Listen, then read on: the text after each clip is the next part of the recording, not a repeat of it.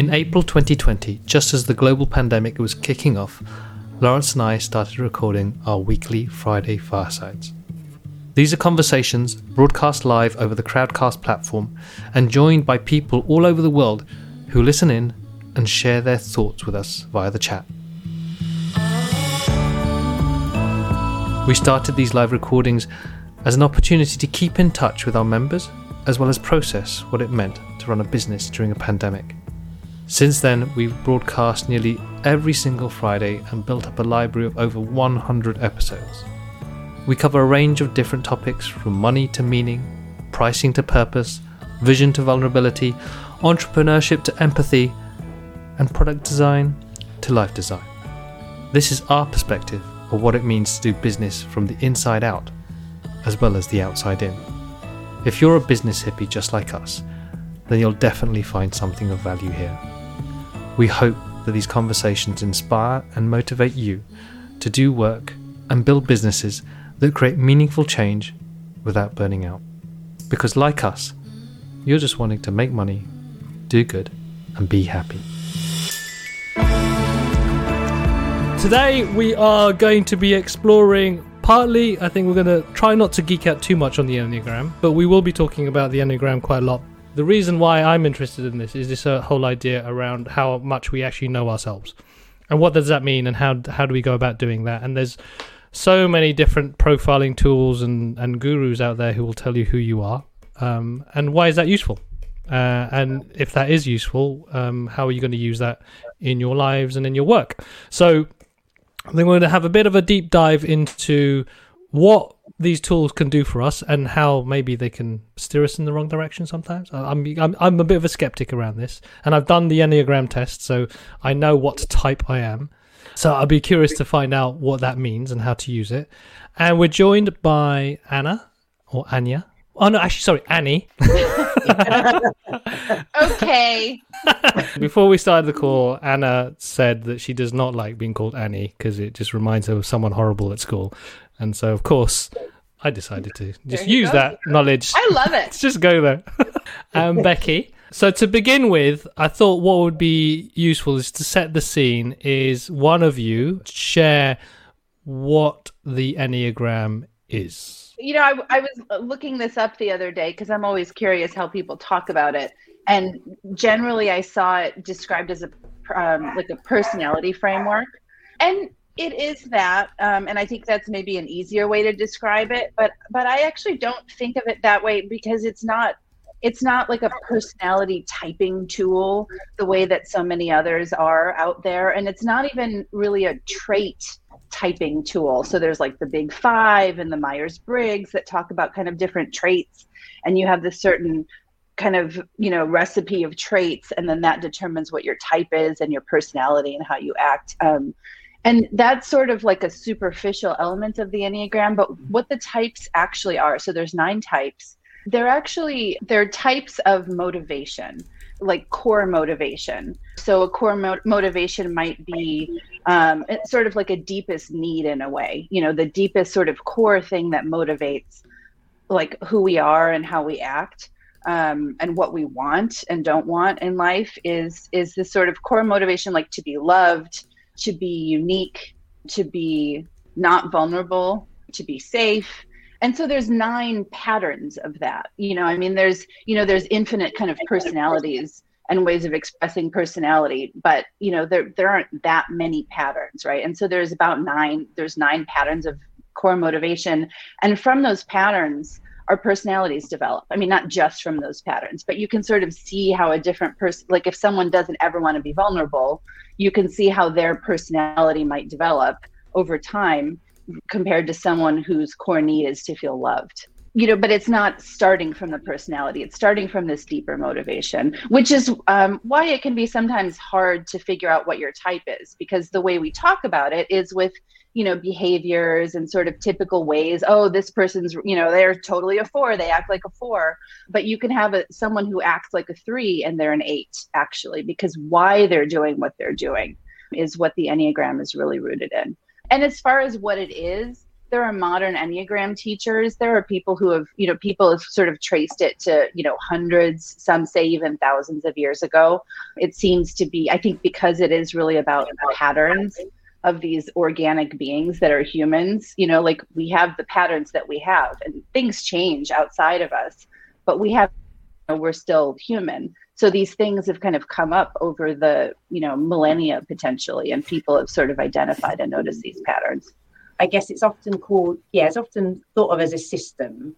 And I think that's a good word. But I also like the idea of it being a map because there's something about the dynamism in it and the movement in the Enneagram that I really love. That I guess a lot of personality style things when it typing can make people feel like they've been boxed. And I've always resisted that and like labels and boxes. Um, but what I like about the Enneagram is the concept that it's about, it's a bit cheesy to say this, but it's a key to unlock the box in some ways. Like it's a key to growth. It's a, a map, a pathway to growth, I think, and transformation. And, and spiritual and psychological, I guess. It's deeper than most psychological kind of personality typing models that are out there.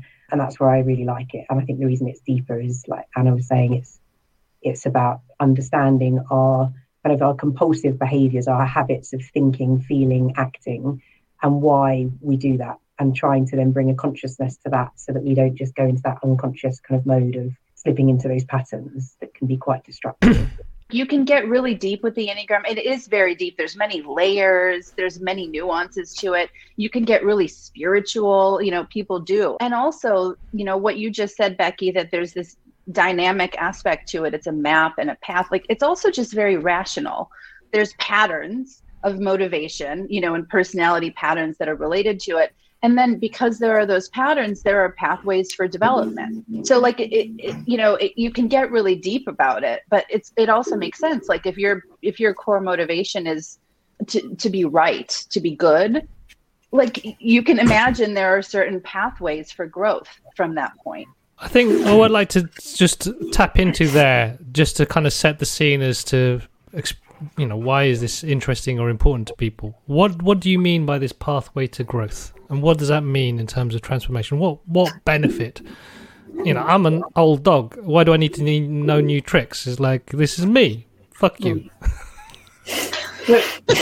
I think I think it's a I think there's there's a really good point there, Carlos, because I think what the Enneagram helps us to understand or um, shines a light on are the things that kind of worked for us in childhood, like our ways of um, feeling loved or feeling safe or um, etc. Like Anna was saying. And those things are, in some ways, the personality trappings. They're, they're kind of their um, things that work to a point. But then I guess they get to it gets to a point where we don't need that anymore, or it's not actually doing us any good. So on a surface level, it could be. So for instance, as a I'm an Enneagram two. For those that know what that means, we'll say a bit more in due course. And can I out you as well, Carlos, that you've just found out that you're an Enneagram 2, same subtype as me? You just did. yeah, too late. Yes, Publicly outed. I'm kind of getting revenge on Anna's behalf. Yeah. Um, and so for me, there's a lot of things about being a 2 that have helped me succeed in um, work and life, if you look at it on a surface level. So twos are good at influencing people, twos are good at befriending people winning people over. And I've kind of always taken pride in that in a sense. So that if someone complains, I can generally turn that around and turn them into an advocate. I'm the mediator, so I can kind of win people over, etc. All of that stuff. But when I started to started to explore the enneagram, I realised actually how compulsive some of that is. That um, some of it, although it kind of serves me and that it's helped me to be successful in aspects of my work, that actually under the surface, when I've looked at why am I doing that, that there's a compulsiveness there, that there's a pride that um, I hadn't even been aware of because I'd always been told my whole life that I'm humble. And two, but twos have a lot of like, there's this compulsive desire to be seen in a particular way, to be liked, to be approved of. And that can drive compulsive behaviors. But what it's not doing is meeting the deeper needs that we have that we're kind of avoiding in that. I hear you, and I'm going la la la la la. Don't want to hear. I don't want to know. yeah, me too. I'm all good. I mean, you know, another answer to your question, Carlos, is like it, you know you don't have to. I mean, I personally don't think that there's any sort of absolute reason for anyone to grow and develop.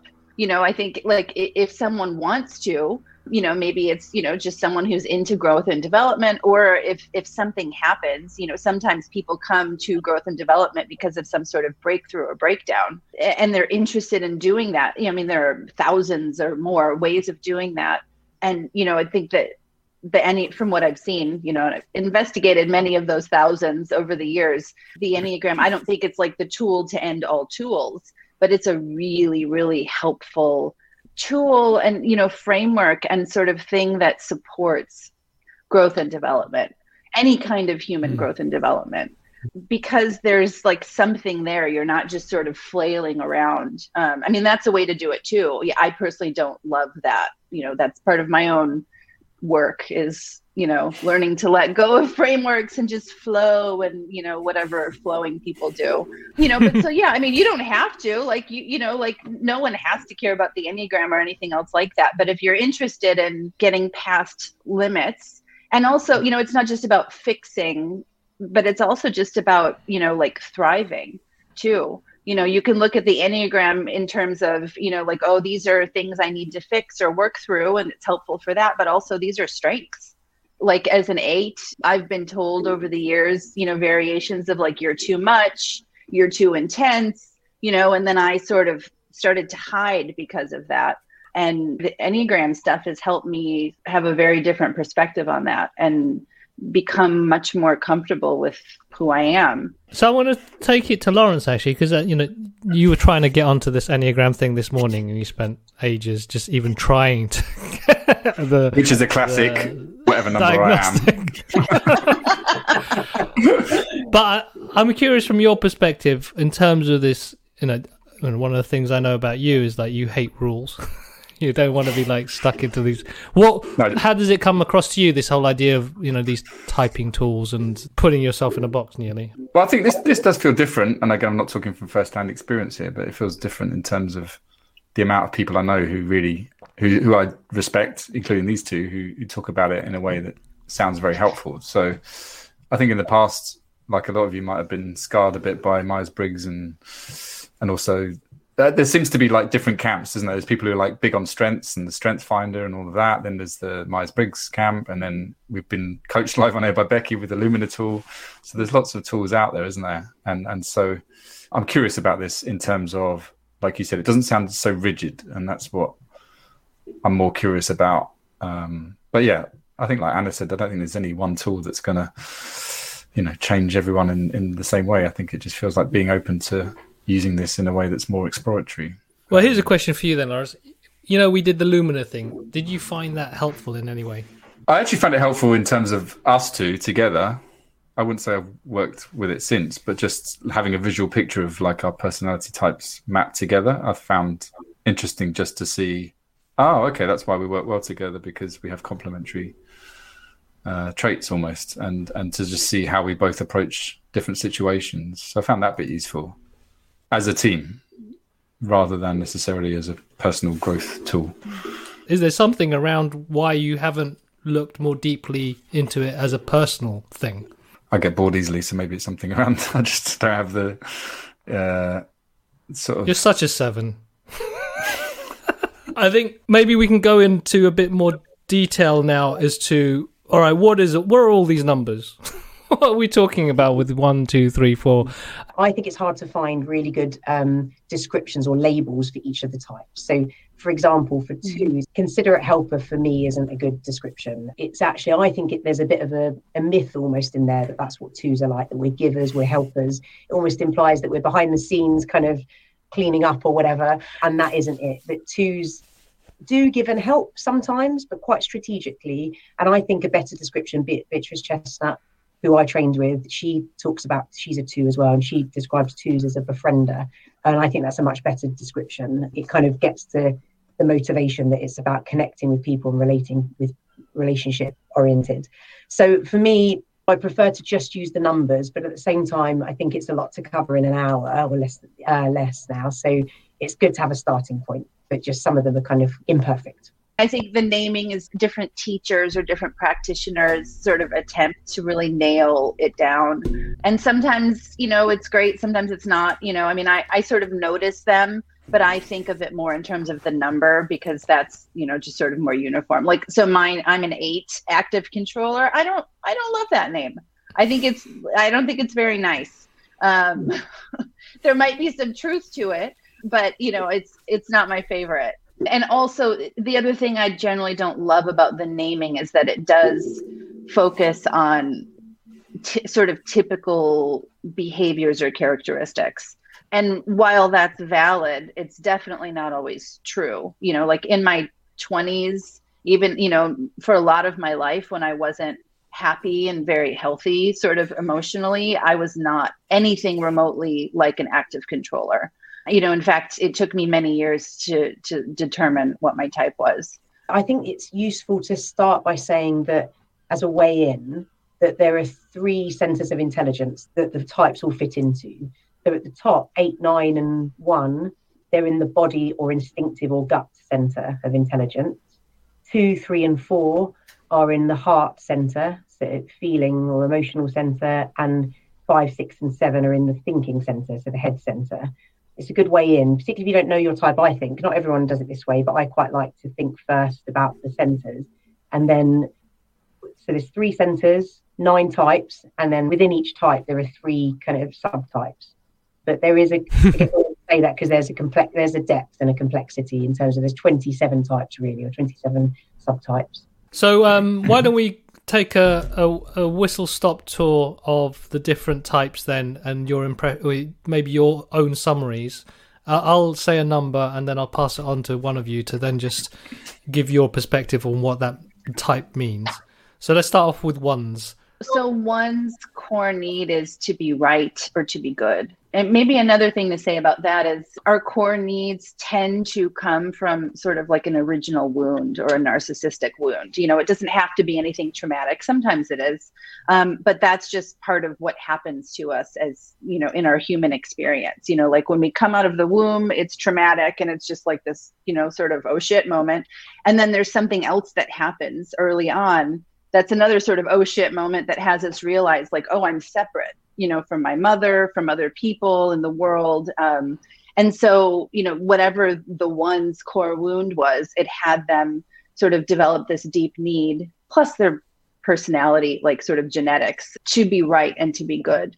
Um, and mm. so you know the way that that often plays out in personality is you know one's tend to be you know very buttoned up. You know sometimes you you can sort of feel their energy. It's it's sort of like introverted energy often and you know they often look really sort of put together simple not over the top.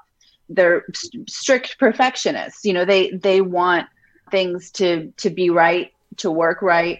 They will s- often sacrifice anything you know their own comfort you know sometimes relationships happiness in life in order to do what they believe is right so there's sort of this there is a kind of a belief that there's sort of an absolute truth authority can be you know something that a one you know even if they don't agree with it again not always but um, even if mm. they hmm. don't agree with it you know they tend to really kind of respect it because that's the the right chris has just put in the chat about the reformer that's another title that some use mm-hmm. for the mm-hmm. ones and ones mm-hmm. there is that drive to perfect to re- reform and some ones it's expressed as a perfecting of themselves. Some it's about perfecting others. Some it's about perfecting the world. Mm-hmm. So they can be some can be campaigners and social justice reformers, for instance. Um, but yeah, there's there's a strong, often a strong inner critic. One's often repress anger. Anger is an important emotion for eights, nines, and ones in the body center. All of those numbers have a different relationship with anger, but for ones, it's often repressed because anger doesn't seem like a right way to behave. They might feel irritation or resentment, that there's anger that they're often repressing. And in terms of some of the gifts, I guess I hesitate to say gifts because I think with all of the types, the gifts are Achilles' heels as well, and they're kind of they're still ego kind of trappings in a sense. But the gifts, in terms of the that are and the positive things that you'll see in ones are they're they're often reliable, ethical, structured, hardworking reformers for change. Well, all you ones out there, you've just been totally read now. Um, I'm going to accelerate this a bit because we do have quite a few to get through. So, um, sevens, we have a number of sevens here. Beccie, do you want to give us a, yeah. a high level seven description? Yeah, so sevens are in that triad, the not triad, the um, center of intelligence that's the thinking center. So with fives and sixes, so sevens um, are um, they love ideas, they they love planning, um, but they do a lot of planning at, often as an avoidance of pain. So they're kind of running away from pain often. They they're, they're pleasure seekers. They're advent they're often adventurous, can be hedonistic. Sometimes there can be a scatteredness because there's so many possibilities for sevens. They they love uh, yeah keeping those possibilities open and um, so sometimes there can be a lack of focus with that. They want to kind of do everything. And in terms of the gifts, again, the, the, there's a there's a real optimism. They're like master reframers. They see a difficult situation and they can see the positives in it. They can see the opportunities in it. And they're really charming. They're fun to be around. There's a great energy. They they're interested in new experiences, new learning, new people. Um, okay, uh, I'm going to move us on to four, Anna. So um, four's four's core need is to be unique, to find meaning, but there really some there is really something around kind of being unique, being special, genuinely unique and special. Fours can be known for being very sort of dramatic, um, and that like that loving different any sort of emotional experience of life so like if they're happy it's just this like delicious happy thing. You know if they're depressed if they just watched a sad movie or if something you know like terrible happened you know i mean they're feeling the feelings and maybe didn't want it to happen but at the same time there's this sort of like like oh this is delicious. Any sort of range of of feeling or depth. And their um their passion or their vice is is envy and some of their their strengths are also around originality. So i mean seeing the the beauty in all emotions and all kind of um, aspects of of life and art in a really unique way. I'm going to pause for a bit on the going through that because I, there's a couple of questions that are coming up and i think they're going to be relevant. So we have uh, jelly asking is it possible to be a mix of different types it, it, it's not, but it's quite. Um, what what I'd say is it's hard to find an accurate test. There is um, one that I've started using that, and I know Anna uses, which is IEQ9. So that is a, a, a more thorough, accurate test. But most, as you've said, Jelly, um, might come up with ones that are possibilities. And actually, it took me a long time to land on my type. I thought I was a one. I discovered the Enneagram in my 20s, and I thought I was a one for a long time and then uh, realized that I, I was a two. And when I did eventually, it was a lot of reading, a lot of workshops, seeing panels, etc. There's a lot of good resources out there to kind of get a feel for which you might be. So it's good you might have narrowed it down really to five, six, and seven. But what that can sometimes tell you is that there's a lot of types that are connected. So, for instance, twos are connected to four and eight to the arrows, and that means that that's about growth or disintegration path. So when under stress at my worst and I'm unhealthy, I can take on the downsides of eights and fours. So fours, maybe the moodiness, twos can take on and starting to feel quite down or depressed, difficult emotions around sadness. And that in at eight, I can sometimes just flip and feel the rage or show rage that uh, eight, eights might, might sometimes do. Um, but there's a growth path there as well for twos, for instance, that I I know that I need the creativity of fours, the looking inwards. I focus too much on other people's needs and I need to really spend time focusing on my own difficult feelings, unpleasant feelings, and sitting with those sometimes and working out what I need. And that going to four helps me. A retreat helps me. Creativity helps me. All the things fours do really well. And eight also help, help. It helps me to go to the high points of eight, which is around asserting myself. Eights and fours are both authentic, very authentic types. So it helps me to go to eight to learn to express my own needs and to ask for what I want directly, not indirectly, as twos mm. often do.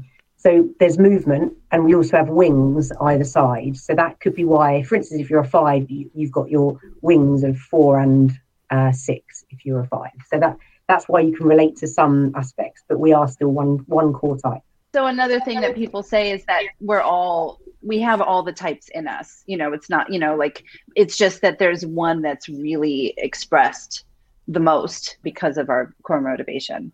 You can actually, as you get to know each type better, you can look to different types for kind of inspiration. You know, there there was one Enneagram teacher that I worked with who is all about somatic Enneagram. So like eh, all kinds of like body movements and she has sort of her own and then she has people that she teaches develop their own like you know if i want to be in the zone of a two for some reason or a five or a six like if it's appropriate or helpful with something that's going on in my life there's even you know movements i can sort of practice and take on to feel more in that space well, this kind of leads on to another question, really, from Rebecca, and she's interested to know how you apply this in coaching.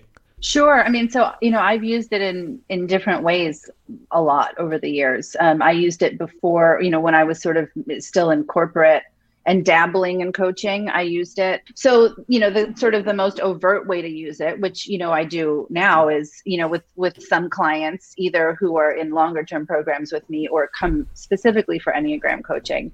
Um, you know, we'll actually, you know, we'll talk about it you know it can be sort of it can be a focus you know they'll do the the assessment we sort of talk through the assessment you know there's a lot in there talk about the type you know and some of the things that we just talked about the wings and the all of there's a lot there. Um, and then you know can you know talk about like what what in there sort of maybe piques you know sparks some interest for them or feels like oh that might be an interesting thing to look into. And then sort of use that with different practices related to it for development. So that's a really overt way of using it. But I've used it, you know, like over the years, you know, whether I knew someone's type or not, some, you know, it could be a client, it could be someone at work, but, you know, say it's a client, we weren't, we never talked about the Enneagram. Maybe I didn't know their type, but I could see certain kinds of behaviors or patterns, whether it was their type or not there are you know like because of the patterns in the enneagram you know i could see maybe different practices that might be supportive for their growth, you know, or for kind of like busting out of the box of personality.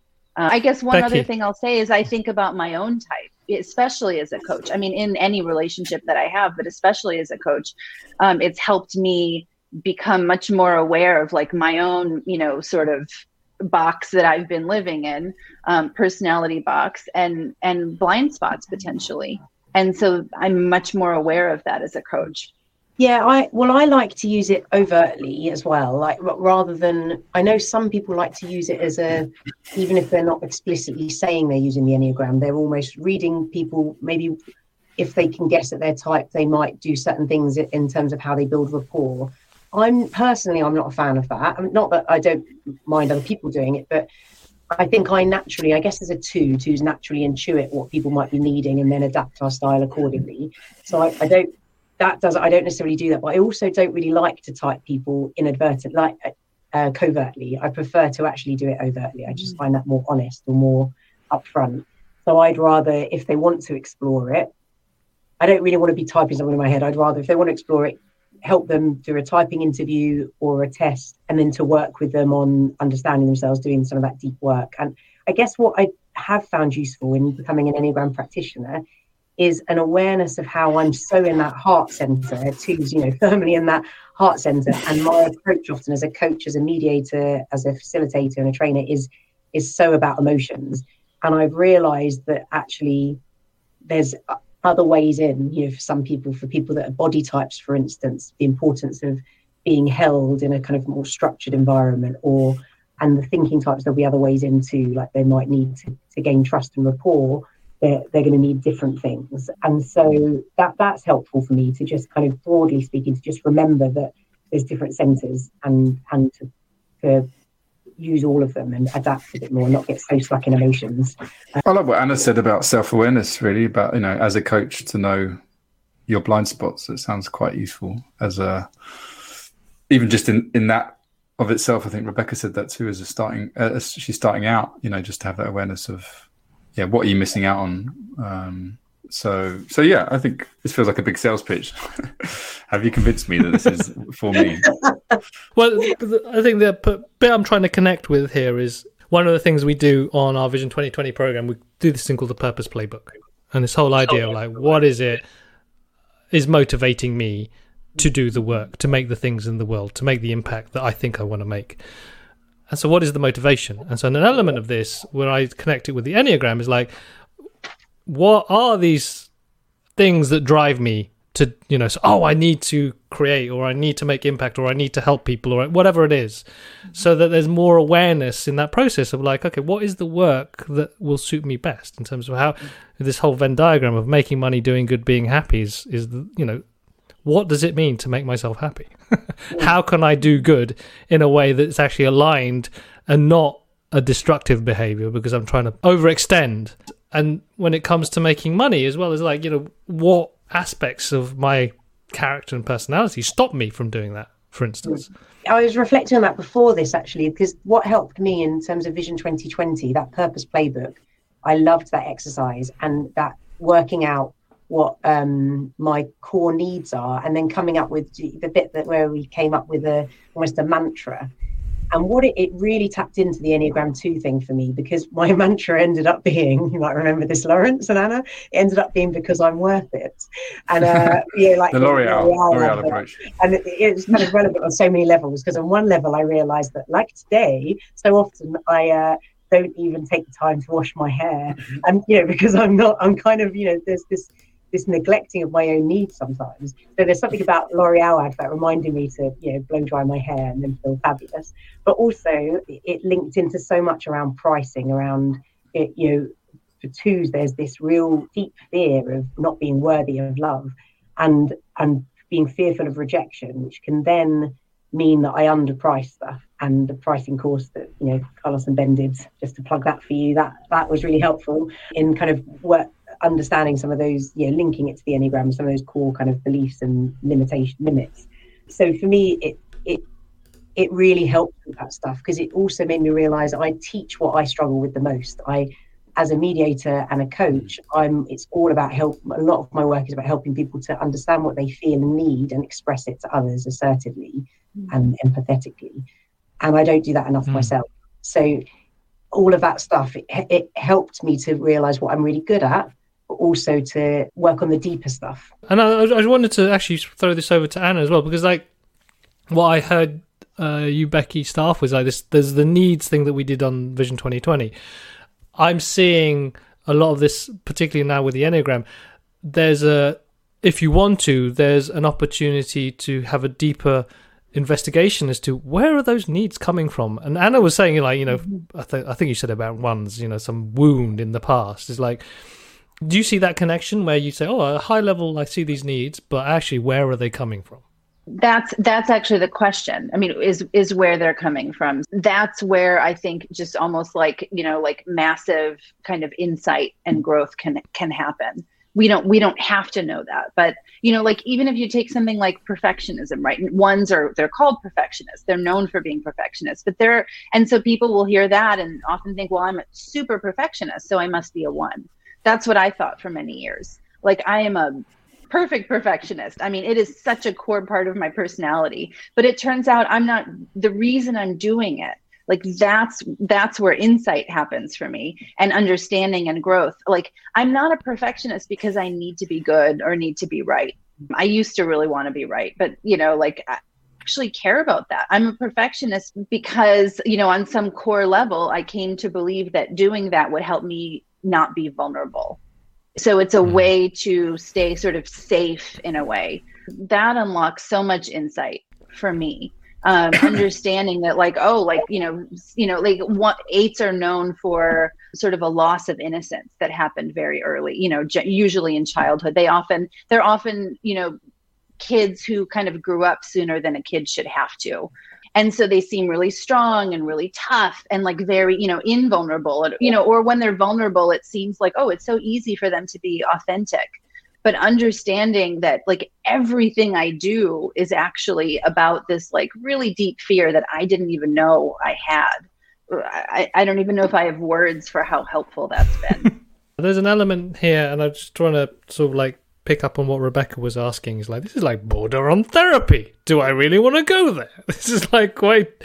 This is a Pandora's box potentially of of all sorts of things that, for instance, oh, all I want to do is start a business. I didn't actually want to deconstruct my whole life, just turn into a gibbering mess on the floor. And th- I think this is the thing that I why I'm very curious about this stuff is like on the surface level, yes, we're trying to help people find new ways of working, find a new way of building a business, put themselves out there. And you can tell people till the cows come home that this is the best thing to do for you to actually get a customer or price well or whatever it is. But without really understanding what is the resistance below that, then you're just basically banging your head against a brick wall. And then there's a level here of uh, if you want someone to grow and transform, you n- somehow need to get their buy in to want to go there as well. Because I think that's one of the challenges we may have, and we've had in the past, whether it is as an agency or as a happy startup school. We really want that people to change, but are they ready to change? So there's a level, I think, here in terms of uh, maybe we can finish off here around the compassion around this work, and you know, there's I think there's a there's an evangelism maybe we're having here, and so, oh, this is amazing, but at the same time, we're going to meet people where they're at as well. It seems. Yeah, it's a tricky one because I guess Enneagram can be used, it's used in coaching and therapy, it's worth saying. I think there's a lot of therapists that use it. And I guess it's a bit like coaching in some ways. You can do kind of pragmatic work, goal setting, etc., all of that stuff. And you can do some good work and you can have shorter bouts of therapy that do some good work, like cognitive behavioral therapy or whatever, that can address some patterns of thinking and behaving. But maybe you'll just only get so far, but you can still do some good work, I guess but yeah, for me, I remember, you know, with pricing challenges I have sometimes when I've, you know, just priced too low, maybe undervalued what I'm offering, but probably because of the fear of rejection. Before, you know, quite a few people have said to me in, over time, uh, you know, other entrepreneurs, just double your prices. And it's always really frustrated me because it's like, I can't do it. I physically can't do it. Or if I did, it would be absolutely excruciating because it's so much more complex than that there's got to be the question of why. Why do i struggle with that? What's the what's getting in the way? What is it? What is my what are my beliefs? What are my motivations? What are my fears? The fears is the big one. Okay it's a fear of rejection. It's a fear of how i'll look. Will i look greedy? It's the fear of being greedy maybe. It's a, all of that stuff. And actually until you uncover some of that. But i think there is coming back to your question carlos i think there is a a way of doing it gen- gently, and I think it has to be done. Um, that's why I like doing it overtly. I don't want to ma- manipulate. I think it has to be done, you know, with gentle questions around help help me understand why that's difficult for you, or help me understand what you're most worried about there. And if someone's cool. fearful of going there, I kind of want to understand that too, I suppose. But again, people have a choice whether they answer the questions or not. And some types will have a natural fear of a natural skepticism towards any personality typing or models. Mm. It's worth saying that. Someone asked that question, I think, in the chat about some types. Are there different responses to the Enneagram? Like fours tend to love it because it's looking inward, it's really exploring the depths of their personality. Other types, like sixes, there might be a natural kind of skepticism of it and a suspicion around it, for instance. So I, I guess I sort of think of things as like our capacity for what we can do in this world, for kind of our thriving and our contribution and our impact. And, you know, if you're an entrepreneur, for what you can do in your business is in a lot of ways determined by how deep we're willing to go inside. I mean, I guess the other way of looking at it is that can be really limited by how deep we're willing to go and i don't think i mean that's that's neutral it's not good or bad i mean people can choose what they want to choose there but for the people who you know want to go i mean really to any level of depth something like the enneagram is really useful. Again like i mean Beccie said it's it's sort of it's a map. And i like that you know not i don't think it's the best tool on the planet ever of all time but it can be really handy to have this sort of map of patterns and whether it's whether it's for your type or not. I mean even if you're just looking at perfectionism for example whether you're a type 1 or whether you know somebody that you're coaching as a type 1 just, just but if perfectionism the pattern shows up it can be a really handy way to sort of look at you know like if you want to do something about it if you don't love the perfectionism or if you love someone who is a perfectionist it can the enneagram can be a really handy way to sort of sort out what might I do there? How might I respond? How might I grow? And I mean, there's people who thought through all of these, ma- you know, huge combinations of patterns. I just saw um, Chris say, "I'd hate to coach a one." Say, oh, Enneagram is a Enneagram is a filter for your clients. Oh, they're fun. they're fun. Yeah. Laurence, what have you learned today? What I don't know, it sounds like whole the rabbit hole of Enneagramness I'm thinking, you know, there's tools that we've integrated into our work The bit I'm always interested in is like, what's the accessible way in for for people?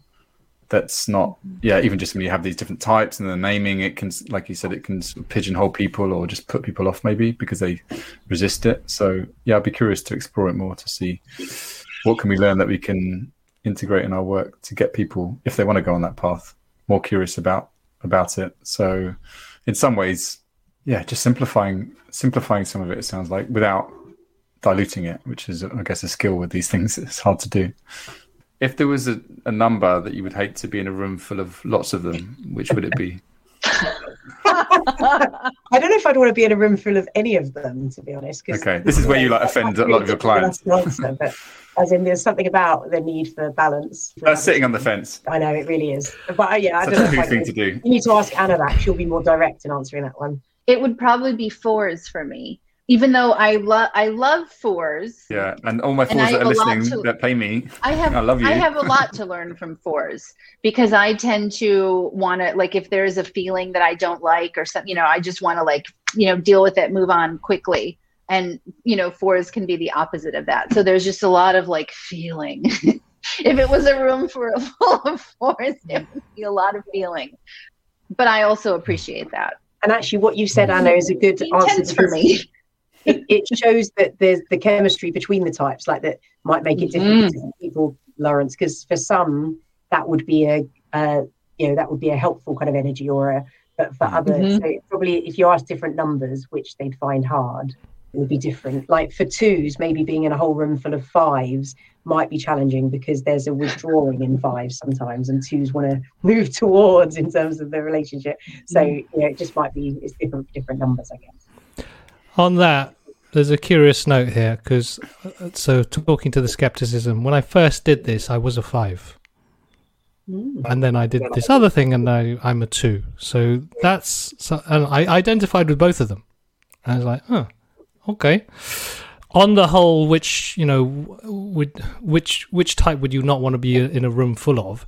I remember uh, altitude one time, Laurence. What was that thing that Richard Alder- Alderson did with the kind of that quadrants of the leadership thing and put yourself in a quadrant? Oh, um, wealth dynamics, isn't it? Uh, I'm not sure about wealth dynamics, but it was something Oh. around. Basically, I was the only one on the other side of the room. Like, there's a whole bunch of fucking visionaries there, and I was kind of the the the lonely ox who wanted to just get shit done, the, all the boring stuff.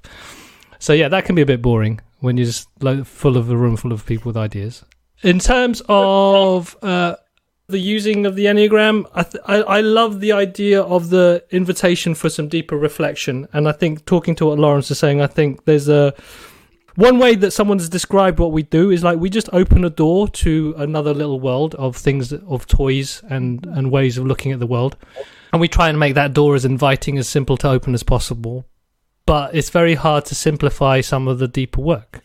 I think you know we i don't think it's easy to simplify the lumina the enneagram because they are the next step after you thinking ah okay there's something i want to work on a bit more deeply. And so I'm thinking about particularly when we, we do accountability groups, momentum. We're trying to get people to do stuff, and there's that, that classic whip cracking. Yeah, do it. You know, what did you do? What what did you do? What did you achieve this week? What are you achieve next week? How have you done it? Like that kind of stick approach. And then there's maybe of a carrot, like, oh, what is your vision? What do you feel like you're going to create in the future? How are we going to work towards it? But all of that won't work unless you really know why you're not doing something or why you really want that thing in the world. And so to get people to understand some of those motivations, I'm thinking like, okay, they need to open up.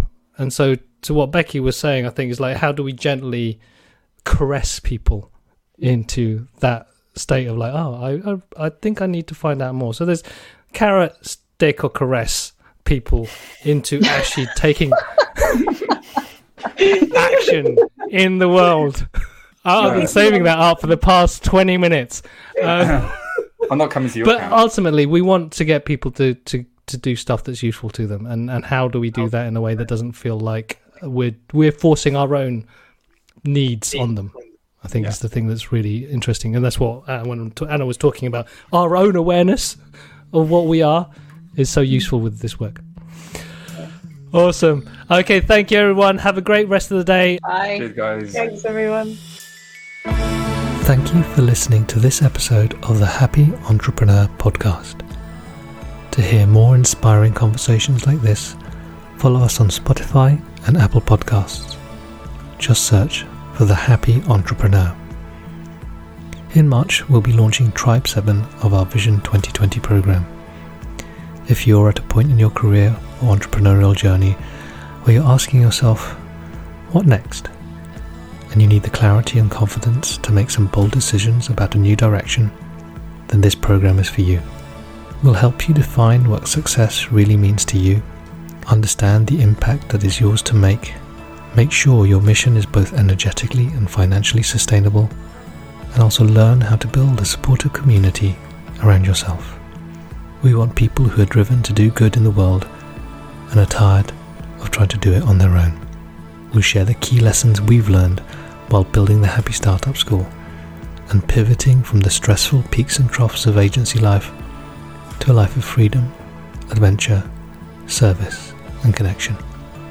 We value learning, play, and friendship, and we'd like to help you discover the values and the work that align more to who you are. Don't struggle alone, and don't get sidetracked by other people's measures of success. Discover for yourself what it means to create effortless impact. To apply for the next tribe, go to vision.happystartups.co. We look forward to hearing from you.